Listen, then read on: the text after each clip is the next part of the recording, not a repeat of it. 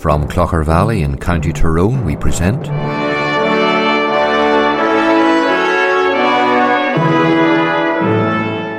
Let the Bible speak.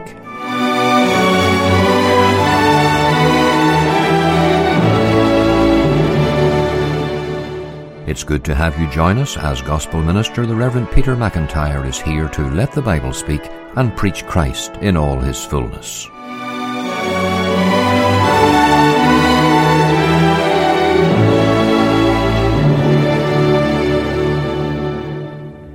Good afternoon. You're very welcome to our Sunday midday edition of Let the Bible Speak.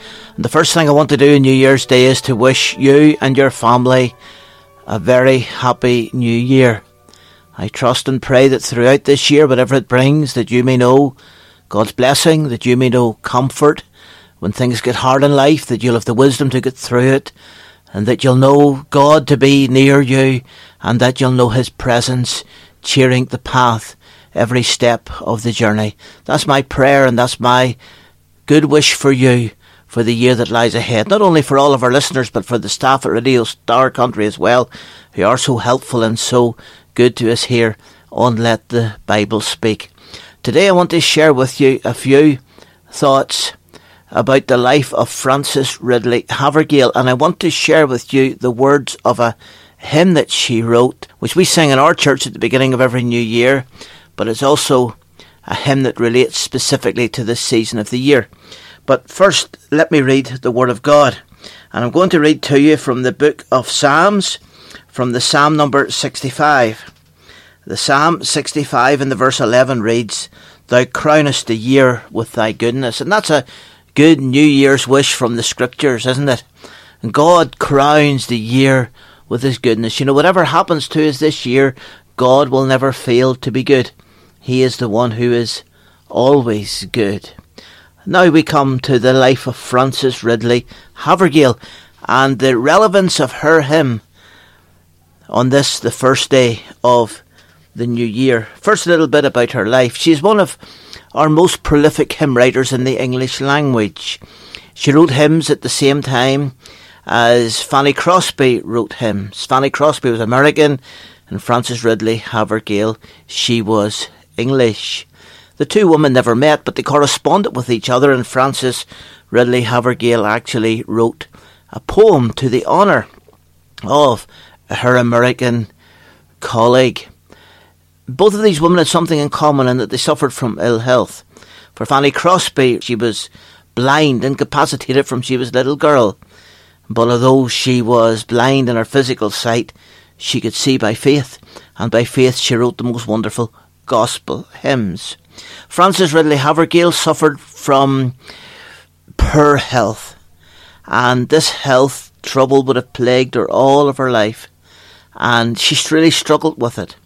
But God had given her, from she was a little girl, this amazing gift for music and for poetry and for hymn writing, and so she put that to good effect. And many of the hymns that she wrote are famous hymns that we sing in our church and that many churches sing uh, from Sunday to Sunday. Her most famous hymn, I suppose, is Take My Life and Let It Be, consecrated Lord to Thee, and we will play that uh, just before the broadcast comes to a finish. But other hymns are Like a River Glorious is God's Perfect Peace.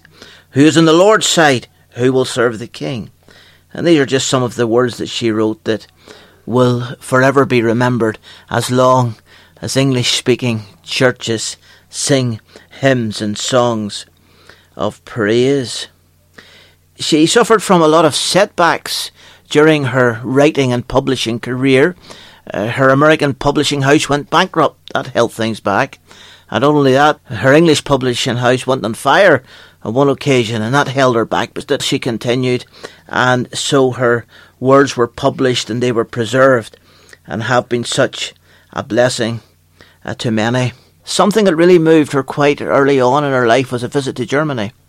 And when visiting Germany, she was in the home of a pastor. And in that home, she saw a picture of the crucified Christ. And when she saw a picture of the crucified Christ, she saw an inscription below it I did this for thee. What hast thou done for me? This is what I have done for you. What have you done for me? And she felt that was God really speaking to her. It moved her to tears. What had she given for the Lord? You see, the talent that she possessed to write verses, it wasn't merely the promoting of a talent, it was the promoting of a Saviour. She gave this gift to God. And though she had many setbacks, she still persisted because it was a gift that she gave to God because God had given the gift to her. And so she used her life for the Lord. The story of her death I find particularly moving. She was only 43 years of age when she died. And her doctor said to her, Goodbye, I shall not see you again. And she said, Do you really think I am going? He said, Yes. That was plain talking, wasn't it? Talking to somebody on their deathbed and saying, This is it, I'll not see you again because you're dying. A far cry from the way it is today when we try and hide the fact that people are dying. We try and pretend they won't die. Sometimes we need to be realistic and accept that death is coming. And for those that are unprepared, we need to play our part to prepare them for death, to challenge them concerning the fact that they are dying. Because ultimately we are all a dying people. Whenever she heard these words that she would probably die on this day, she said, Beautiful, too good to be true, because she was going into the presence of the Lord. For some that are listening today, for some that are listening, this will be the year that will be written on your tombstone. The year when you will die and leave this earth. And for all I know, it could be me. And for me, I know it will be too good to be true. Because I'll be in the presence of the Lord. That doesn't mean I want to die this year. I would like to think that God has a few more years for me yet. But if I die, I won't miss this world one little bit, because I'll be in the presence of God. But what will it be for you? If God were to take your soul, where would you be? Where would you spend eternity? You see, the best thing that you could do on this New Year's Day is to give your life to Jesus Christ and be prepared not only for this year, but be prepared for the great eternity. Therefore, let me read this poem that Frances Ridley Havergal wrote. The words of a hymn. Another year is dawning. Dear Father, let it be, in working or in waiting, another year with Thee. Another year of progress, another year of praise, another year of proving Thy presence all the days. Is that how it's going to be for you? Knowing God's presence, knowing God's love, living for Him. She went on to write, Another year of mercies, of faithfulness and grace, another year of gladness in the shining of thy face, another year of leaning upon thy loving breast, another year of trusting, of quiet, happy rest. You see, every year is a year of mercy. If you're not a Christian, God has been merciful in giving you this year and that is an opportunity to come to Christ. He has been merciful in that He sent His Son Jesus Christ to die on that cross for you. And have you given your life to Him? The last verse reads, Another year of service of witness for thy love, another year of training for holier work above, another year is dawning. Dear Father, let it be, on earth or else in heaven, another year for thee. Can we today give 2023 into the hands of God? And can we say, Lord, take this year. Let it be a year for you. A year that I'll live for you. A year that I'll give my life for you. That'll be a happy year, indeed. Whether it be in sickness or in health. Whether it be in life or in death. It'll be a year that'll be sweet for we'll know the Lord. Just listen to the words, Take my life and let it be. And as we listen to this being sung, let us consecrate ourselves to God.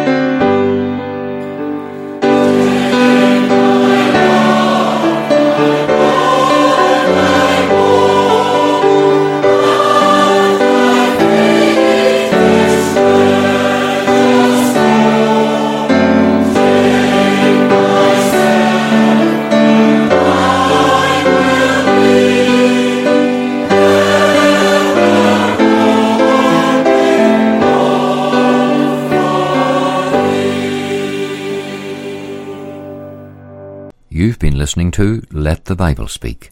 If we can be of any further spiritual help, or if you would like to receive some free gospel literature, we invite you to write to us. Our mailing address is Let the Bible Speak, Reverend Peter McIntyre, 13 Willand Crescent, Five Mile Town, County Tyrone, BT 75OQL. That's Let the Bible Speak, Reverend Peter McIntyre, 13 Willand Crescent, Five Mile Town, County Tyrone, BT 75OQL.